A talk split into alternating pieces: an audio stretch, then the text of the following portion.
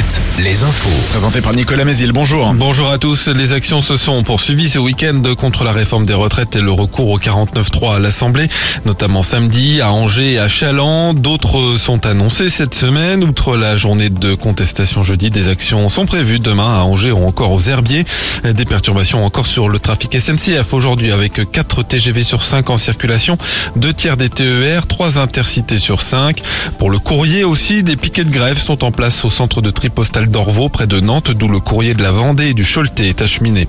Ce lundi est une nouvelle journée importante à l'Assemblée avec le vote cet après-midi de deux motions de censure, l'une déposée par le Rassemblement national, l'autre par les députés indépendants Lyotte. C'est cette dernière qui pourrait récolter le plus de voix. Certaines de députés des Républicains, c'est eux qui peuvent faire pencher la balance. Malgré tout, ces motions ont peu de chances d'être adoptées. C'est dans ce contexte que près de 540 000 lycéens débutent aujourd'hui leurs épreuves de spécialité du bac. Certains syndicats appellent les enseignants à faire la grève de la surveillance. Le ministère de l'Éducation a assuré que des surveillants supplémentaires seraient mobilisés pour permettre le déroulement des épreuves. Leurs notes connues à partir du 12 avril seront prises en compte pour la première fois pour Parcoursup.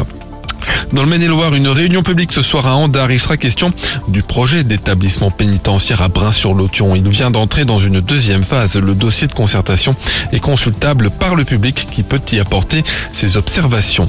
La ville d'Angers, elle, entame aujourd'hui le démontage d'une dizaine de panneaux publicitaires lumineux. Le contrat qu'il a lié avec la société JC Deco, propriétaire de ces panneaux, a pris fin il y a un an. Le coup d'envoi du festival du film de Fontenay-le-Comte ce lundi, il dure jusqu'à dimanche et il est placé cette année sous le signe du fantastique avec la projection notamment de films cultes comme Alien, King Kong ou encore Jurassic Park. Et il arrive en librairie le 26 octobre et porte un nom de fleur. Le 40e album d'Astérix et Obélix s'appellera L'Iris Blanc. Pour son prochain opus, euh, pour ce prochain opus, un nouveau scénariste, Fab Caro, et une thématique inédite, le développement personnel.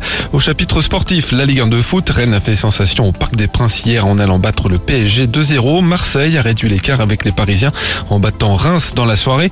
Samedi, Angers a signé un 20e match de championnat consécutif sans victoire avec une défaite contre Lens. Nantes a fait match nul contre Lyon vendredi. Enfin, la météo, un ciel bien voilé, quelques rayons de soleil entre les nuages cet après-midi, 14 à 16 degrés au thermomètre.